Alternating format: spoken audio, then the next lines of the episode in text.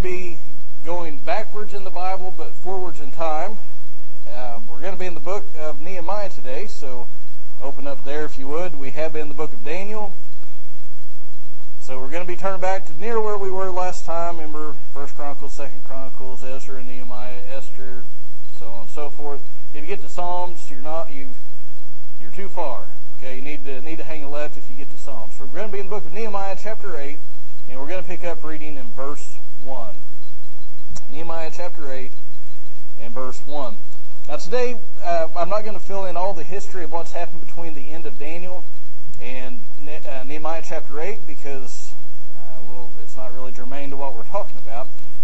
But it is enough for you to know that after the end of Daniel, uh, the Jews were given a chance to go back to Jerusalem. They had a chance to rebuild Jerusalem and, and the temple and things.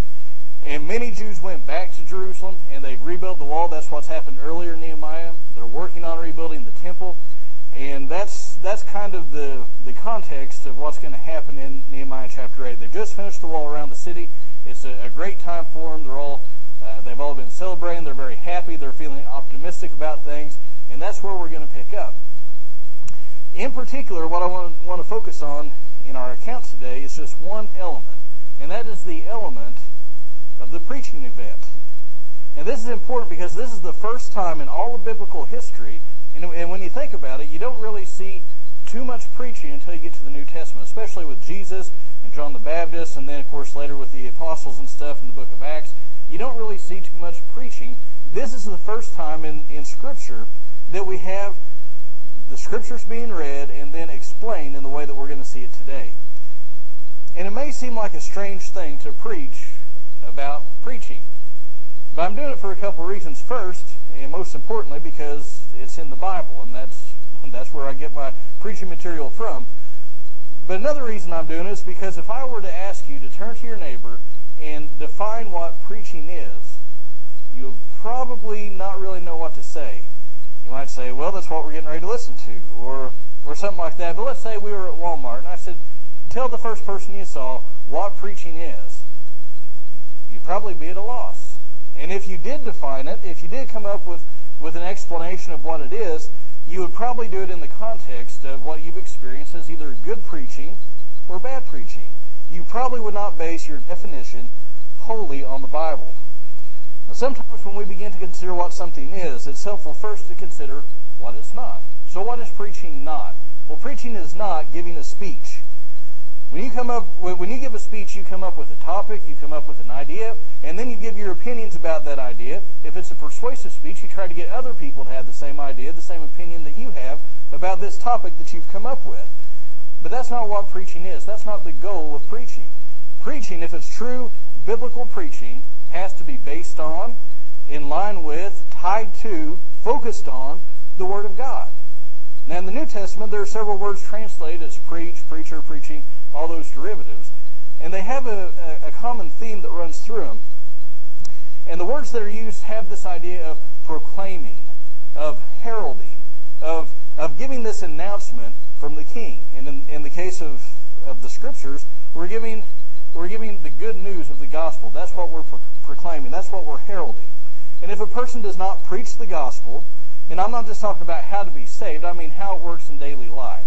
Because that's, that's really what the epistles that, that Paul writes, you know, Romans and Corinthians and all that, those are really just an application of the gospel. How's it, how's it going to make your life change? How's it going to look now? If a person doesn't preach the gospel and how it works out, not just theologically, but the nuts and bolts of daily living, they're not really preaching. It's also not a dog and pony show. Some, some churches, they use a production to get a crowd. And you can do that because a spectacle always draws a crowd. But a circus also draws a crowd because it's it's a spectacle. Um, now, Jesus, whenever he was in, whenever he was preaching, he experienced this. You remember, people would flock to him, but they did it oftentimes to see him perform a miracle or to be fed. But then when he started giving them teaching, what did they do? A lot of them would would would, would withdraw. They didn't. They were like, "Oh, that's that's too much. I, I don't want to hear this this business about uh, forsaking all my all my my pleasures, my sins, and following you wholeheartedly. I, that's that's too much, Jesus. I'm going to step away from that. So it's not giving a speech. It's not a dog and pony show. It's also not based on man's opinion, popular culture, or pop psychology. Now, the rabbis, when they would teach, they would teach man's opinion. And that's why when you read the, the New Testament, it says that the, the crowds were amazed at Jesus' teaching because he taught as one having authority. And that's significant because when the rabbis would teach, they would read some portion of the law and then they would say, Rabbi Ben Judah says such and such. And then they would, then they would say, Rabbi Gamaliel says such and such. They would never says, Thus saith the Lord. But that's what Jesus did. So it's not based on man's opinion. And it, it reminds me of this, this story I read about this uh, young preacher. He went to a college town. He was taking up his, his church and and he told his dad, who was also a, a, a seasoned preacher, he said, Dad, I'm, I'm kind of handicapped in the ministry in which I find myself because it's a college town and, and a lot of the professors of the local college come to my church. And if I ever if I ever mention anything about geology, well, I've got Professor A sitting here, and and and I'm I'm intimidated. I, I'm embarrassed. And if I say if I use Roman mythology for an illustration, well, I've got Professor B who teaches that, and he's always there to trip me up any inaccuracy that I say. And, and Professor C, well, you know, he teaches English, and I love to quote some some author, but I'm I'm I'm just intimidated to say anything uh, even related to English literature. What do I do? The wise old preacher thought for a moment. He said, Well, son, don't be discouraged. Just preach the gospel. They probably know very little about that. you know, preaching is, is not man's opinions. It's not it's not pop psychology. It's none of that. It's biblical. It's digging into the scriptures because it is literally God's word. It's not man's word. It's not man's opinion. It's God's word. And man's opinion, especially mine, is not worth a whole lot. And your opinion is not worth a whole lot. God's word is the one that's important. And that's why we focus on it when we preach. So what is preaching? Well, everybody who thinks about preaching has their own definition of it. Probably the most famous one is by Phillips Brooks. You may have heard it before. It's the uh, communication of truth through personality. That's concise, short, I like it. I'm not quite as concise and short nearly as much as a wordsmith as he is. My definition is preaching is the spirit empowered act of reading, explaining, and applying the whole Bible from a distinctly Christian standpoint so people will have an encounter with God. Like I said, mine's this big, his is this big, but anyway, that's just the way it is. Now, I realize that in preaching about preaching, I may be setting up a standard that I don't live up to all the time, but I do try. And I have responsibilities. And you say, okay, then keep them to yourself. Let us go eat. But you know what? You guys have responsibility too. And that's we're going to look at all that here in Nehemiah chapter 8. And we will start in verse 1. What I'd like you to do is I'd like you to stand as, as we read God's Word. So stand up if you would, and we'll look at Nehemiah chapter 8 and verse 1. It says, And all the people gathered as one man at the square which was in front of the water gate. And they asked Ezra the scribe to bring the book of the law to Moses, which the Lord had given to Israel. Then Israel the, uh, Ezra the priest brought the law before the assembly of men, women, and all who could listen with understanding on the first day of the seventh month. He read from it from, uh, before the square, which was in front of the water gate, from early morning until midday, in the presence of men and women those who could understand, and all the people were attentive to the book of the law. Ezra the scribe stood at the wooden uh, at the wooden podium which they had made for the purpose, and beside him stood. And i will be honest, I'm tempted to skip these, but they're here, so I'm going to give it a shot. And beside him stood Mattithiah and Shema and Ananiah, Uriah, Hilkiah, and Maaseiah on his right hand, and Pedaiah, Mishael, uh, Malchijah, Hashum, Hashbaddanah, Zechariah, and Meshullam on his left hand. Ezra opened the book in the sight of all the people, for he was standing above all the people. And when he opened it, all the people stood up. Then Ezra blessed the Lord, the great God, and all the people answered, Amen, Amen, while lifting up their hands. Then they bowed down low and worshiped the Lord with their faces to the ground. Also, Joshua, Bani, Sherebiah, Jamin, Akkub, uh, Shabith, uh, Shabbethai, Hodiah, Maaseiah, uh, Azariah, Jozabad, Hanan, Pelaiah, and the Levites explained the law to the people while the people remained in their place. They read from the book the, from the book from the law of God, translating to give the sense so that they understood the, the reading. Then Nehemiah, who was the governor, and Ezra the priest and scribe, and the Levites who taught the people, said to all the people, This day is holy to the Lord your God. Do not mourn or, or weep, for all the people were weeping when they heard the words of the law. Then he said to them, Go, eat of the fat, drink of the sweet, and send portions to him who has nothing prepared. For this day is holy to our Lord. Do not be grieved, for the joy of the Lord is your strength. So the Levites calmed all the people, saying, Be still, for the day is holy. Do not be grieved. All the people went away to eat, to drink, send portions to celebrate a great festival, because they understood the words which had been made known to them. Thank you. You may be seated. The first responsibility that I see in this passage is one that you may not think of. In fact, if I were to ask you what the responsibilities of a preacher are, I would I would almost bet money, if I were a betting man, that none of you would come up with this. The first responsibility is that the preacher needs to ensure the Bible is read out loud to the congregation. The first responsibility of the preacher is to, to ensure the Bible is read out loud to the congregation. Sometimes the preacher does it. In some churches, they have readers that are uh, much better at reading than I am. Uh, do it, and but but they need to ensure that it's done for the congregation.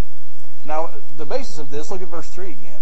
It says he read it from the square which was in front of the water gate from early morning until midday in the presence of men and women, those who could understand. All the people were attentive to the book of the law.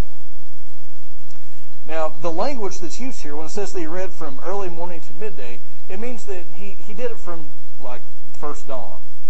Now, as Carla mentioned earlier, I went deer hunting yesterday, and as I try to put this into perspective, I mean, this is like a six-hour stint. That all they did was read the Bible out loud. And there was some, some teaching interspersed in there, but most of it was just reading the Bible out loud.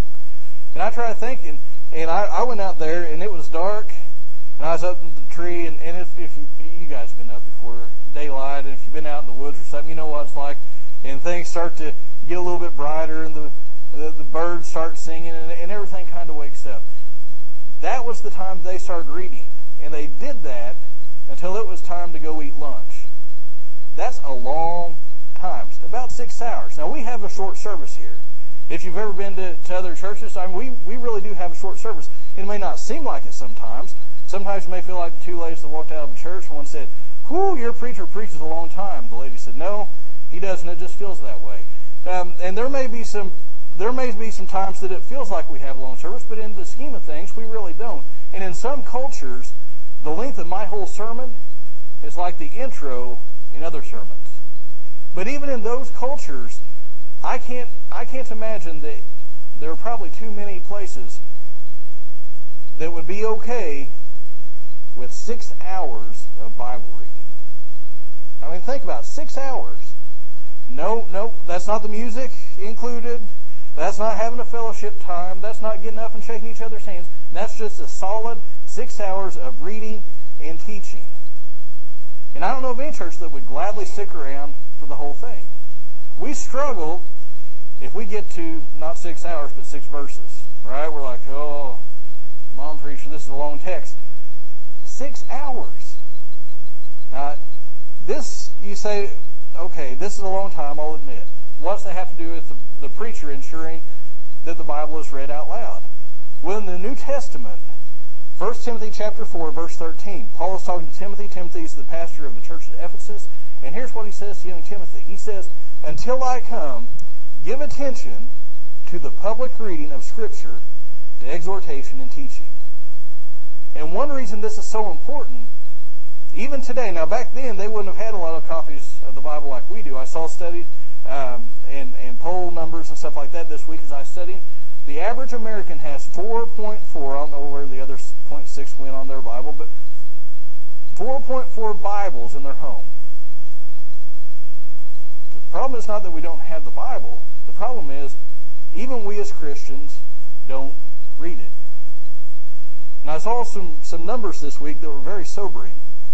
George Barna, his group does a lot of polls and stuff, and, and they did a survey called State of the Bible in 2013. And this is, they, they, they polled Americans. And here's what it said. While 66% of those surveyed agreed that the Bible contains everything a person needs to know to live a meaningful life, 58% say they don't personally want wisdom and advice from the Bible, and about the same amount, 57%, read it fewer than five times a year. So listen, you have two thirds of the of the people that got polled. We'll just say it's representative of the U.S. Two thirds of the people say the Bible has everything in it that we need to have a meaningful life. Almost the same number said, but we don't want any advice from it, and we won't even read it. You say, but Pastor, that's just that's just the population as a whole. Turn your bulletin over if, if you got one. I've included a graphic on there because Lifeway, our Southern Baptist Convention's uh, group, they do a lot of research and things. And one of the things that they did in 2012, this is from September 2012, they did a survey of 2,000 and some odd people, but they're churchgoers. Okay, this isn't the population as a whole. These are churchgoers. And you'll notice that fewer than one in five churchgoers claim to read their Bible every day. Now, I just want to stop there. They claim to read their Bible every day. It's like asking the preacher how many people were there on Sunday. They'll give you a number ministerially speaking. You know, they, they may be including some other people that weren't there. Now, you talk to people about their, their private devotional life, they tend to make things look better than what they are. This is less than 20% of the people even claim to read their Bible every day. The real number is probably lower. But even if all of them were honest, less than 20% of Christians, 80% don't read their Bible every day. 18%, almost the same amount, claim to rarely or never read their Bible. Churchgoers, almost 20% of the people claim to never even open the Bible. And these are people that go to church. So in other words, you, you, you think about this. If people don't hear the Bible in church, there's a good chance they never hear it and they never read it the rest of the week. That's why reading the Bible is so important. And you say, but sometimes you read so much, and sometimes I do, and sometimes it is probably a little much for what I am preaching. But I know that if the averages are true, there's a 20% chance that any one of you hadn't read your Bible this week. So I'm, I'm giving you your dose of Bible. So that's the first thing. We, as, as preachers, need to ensure the Bible is read out loud to the congregation. The second thing that we need to do, you'll notice in verses 7 and 8, is we need to explain the Bible. We need to explain the Bible. Now, in verse 7, I'm not going to go back through all those names, but they explained the law to the people while the people remained in their place. They read from the book, from the law of God, translating to give the sense so that they understood the reading. You'll notice there are three different words that are used there. There's explained, translated, and gave the sense. And, and two of those words, the explained and gave the sense, they're very similar ideas. That means they took the Word of God and they unpacked it. They helped people to understand. They, they, they, they shed some light on things. They gave, allowed them to get a handle on it. And then the other word, they translated it, that was needed too, because remember, these, these people have been in Babylon for 70 years. They would have been speaking mainly Aramaic at this point, not Hebrew. It's kind of like if, if an immigrant comes to America, when they first come, they'll probably speak their native tongue in their homes. Maybe they'll speak English outside the home. But their kids, well, they'll be, well, what will they be speaking? Well, they'll be speaking a little more English than what their folks did. But by the next generation, within 70 years, the grandkids' native tongue is English because they were born in America. And so that's what happened to these people. They were in Babylon, and so after after several years, everybody was just speaking the the Babylonian tongue, Aramaic. They didn't understand the Hebrew, so they translated it for them. Now, do preachers need to explain the Bible today? Yeah, of course we do. And a lot of the same reasons. One of the reasons is because uh, there's a lot of good stuff in the Bible. There's a lot of there's a it is full of deep truths that can change our lives. But the fact of the matter is, most of us don't have the time or the resources to dig at those gems ourselves. And so that's why it's good to have the preacher that can help us with that. And that's why expository preaching, that's unpacking those verses, that's why it's so important because the Bible, God's, it's God's Word and it alone has the power to change lives. Man's opinion doesn't have the power to change our lives. God's Word does. The Bible says that it is powerful and, and active sharper than any two-edged sword. Now, it's not enough just to say what it means, but, but we also need to see how it works in real life. What does it say? What does it mean? How does it work? What does it say? What does it mean? How does it work? Because if all you do is go and find out what something means, you've been educated, but you've not been equipped. And so the preacher helps us to see how we should respond to that truth. And, and frankly, I need that help because I'm a 21st century Christian. And these are first century Christians at best, sometimes thousands of years before in the Old Testament. There's a big culture gap, there's a big time gap, and my mind says not the same thing as a Middle Eastern ancient person's mindset. And so I need that help bridging the I, need help with bridging that gap and, and, and that's what preachers do. So those are the responsibilities from the text. And again, you say, I'll agree with all that. Now let's go eat. But that's not all. Because there are there are some responsibilities we see that these Israelites had, and they did, that congregations have too. Somebody said the congregation preaches half the sermon. And you may not believe that, but that's that's pretty accurate. There are three words, I've, or three A's. I've, I've, I've drawn these from the text. You'll see them as we look through. That, that are the, the responsibility of the congregation. First, look at verse 1. We need to have an appetite for the word. Look at verse 1. And all the people were gathered as one man at the square, which was in front of the water gate.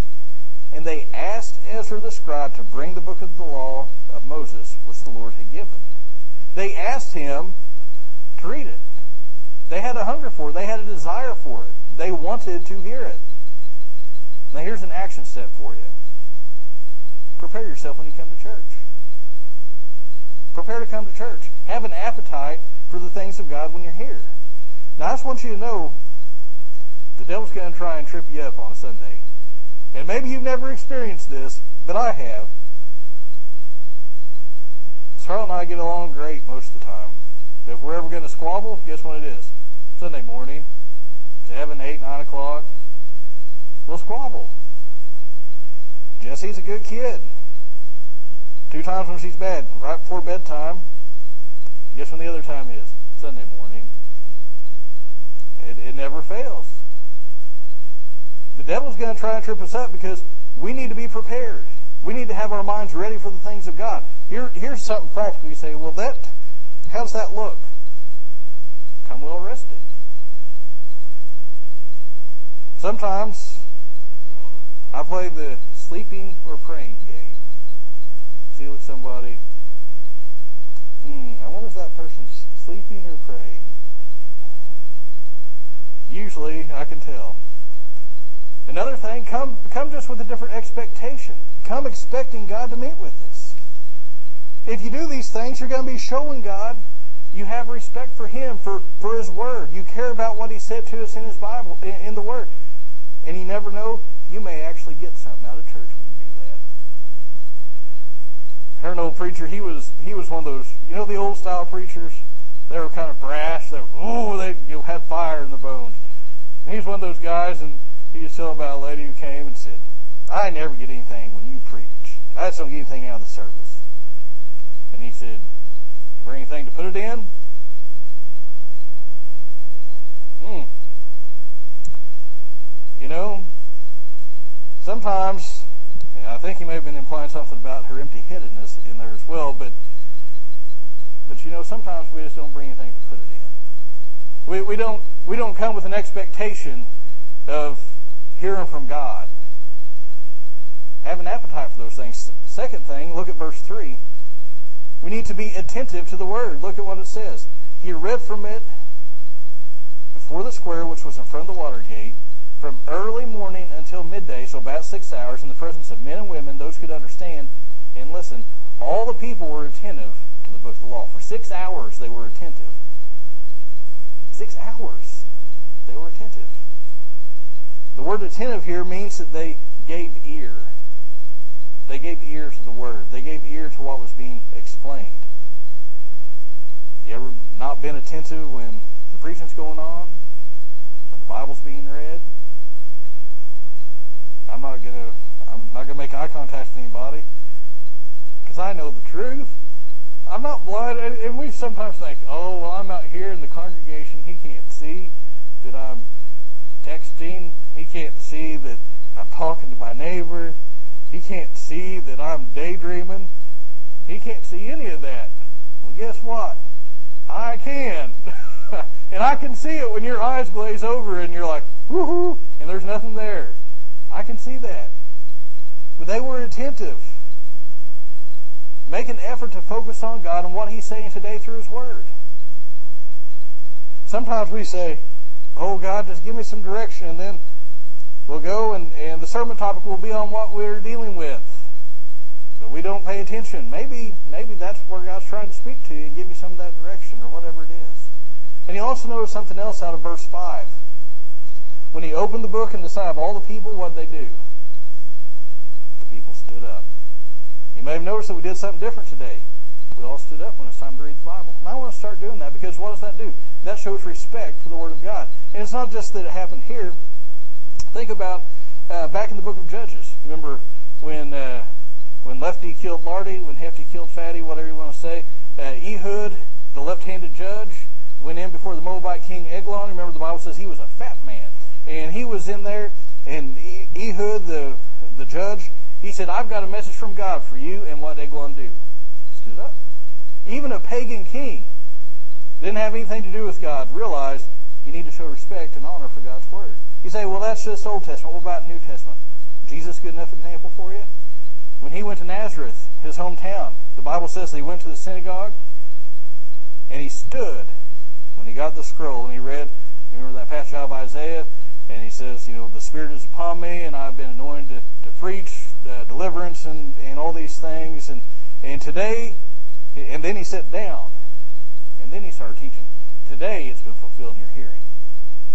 He was on his feet to read the word. It's that it's that respect, it's that honor that we're showing, and, and that's I want to start doing that. So they had an appetite for it, they were attentive to it, and finally they applied it. They applied it. Look at verse nine. Then Nehemiah, who was the governor, and Ezra the priest and scribe, and the Levites who taught the people, said to all the people, This day is holy to the Lord your God. Do not mourn and weep. For all the people were weeping when they heard the words of the law. Notice it doesn't say they were yawning. A lot of times we hear it and we say, okay, whoop-de-doo. Who cares? Now, we're not so brash as to say that, but that's the attitude that we have. Okay, now what? No, they applied it to themselves. The book of James says if you hear the word and you don't act on it, if you are a hearer but not a doer, you're like somebody's got a dirty face and they go and look in the mirror and they see how dirty they are, and then they go away and don't do anything about it and they forget what they look like. That's pointless. He says, he says if you do that, if you're if you have an encounter with the Word of God and then you don't change anything, you don't wash off the grime, you don't you don't straighten up your life, it's done you no good. It's like this minister that took on a new church. And I remember my early days of preaching here, and I can identify with with this. You know, everybody loves the new preacher. And he preached his first sermon, and everybody came up, shook his hand. Oh, Pastor, you did such a good job. That's just what the church needed to hear. That's just what we need to tell it to us again. Oh, it's so great. And it was, all it was great and good. The next week he comes, stands behind the pulpit, and everybody's confused because he preaches the same sermon. And then the next week, he gets up, and he preaches the same sermon again, three weeks in a row. Well, after the third time, the deacons wanted to have a meeting. And they said, Pastor, why are you preaching the same sermon over and over and over again? He said, Well, men, first time I was here, I preached and everybody came up to me and said, Pastor, that's just what we needed to hear. thanks for sharing it. And then I watched your lives and didn't see any change. So I preached it again. And then I waited a whole another week and I didn't see any change. And so I preached it again. Do I need to prepare a fourth time? That's pretty brave. I don't know how long he had the job. But you know what? He was expecting change. He was expecting his people to apply what they were hearing to their lives. And the Bible tells us what God wants, what he demands, what he expects of his people. And, and like I said, if we hear the word and then don't act on it, it does us no good. But if we'll strive to be obedient to his word, we'll be living a life that pleases him. It's, it's, it's, it's not going to be a perfect life, but we're going to be trying to make God happy. You'll also notice on there, on that uh, the back of your bulletin, look at what it says. Uh, uh, one of the bottom sections. It's like the number of people that. Well, let me get mine out here if I can find it. Throughout the day, I find myself thinking about biblical truths. These are church people. Only 59% think about biblical truths throughout the day. Wow. I desire to please and honor Jesus in all that I do. Look at the other one. 3% actually disagree with that. 3% of people that go to church will actually tell people, I don't want to please Jesus in all I do. That there's something wrong right there. Something wrong. And these again, these are church people. These are not uh, people at the local atheist union. These are people sitting on our pews.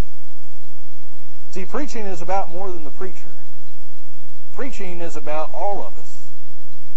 The congregation preaches half the message. Sometimes I come in here and it's hard to preach. Sometimes it's easy to preach. Part of that's on me, part of that's on you guys. So let's decide, let's commit to all doing our part. You guys do your part. Have an appetite, be attentive, and apply it to yourselves. Put it into practice. And I'll, I'll do my best to be, do my part. To read, to explain, to apply the word. That's what, that's what preaching is. Why don't you stand with me as the musician comes? And as you stand, I ask you to bow your heads and close your eyes.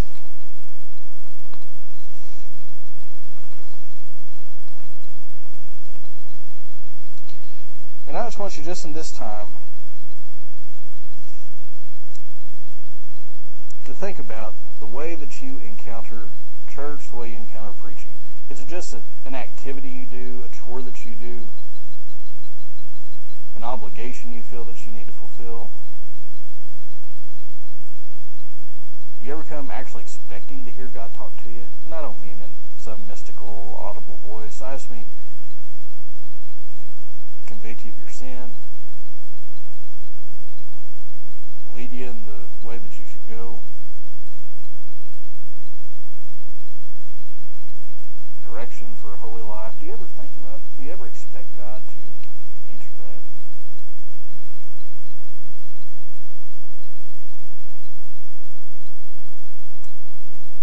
Find yourself not showing proper respect, not for me, for the Word of God.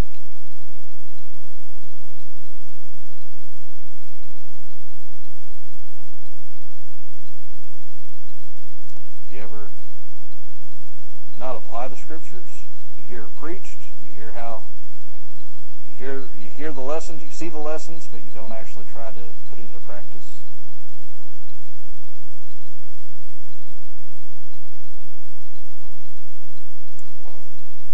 I mentioned earlier, the gospel is not just how to be saved, it's not less than that either. And the gospel is, the good news is, even though we're sinners, even though we all deserve death and hell, that God sent Jesus to die on the cross for our sins. And if we will put our faith in Him and Him alone for salvation, not salvation uh, gained by Him plus works, not Him plus church attendance, not Him plus anything else, but Him alone, we'll be saved. We'll have our sins washed away. We'll be given a new life. We'll be adopted into God's family. That's what the gospel is never done that. Today is the day of salvation.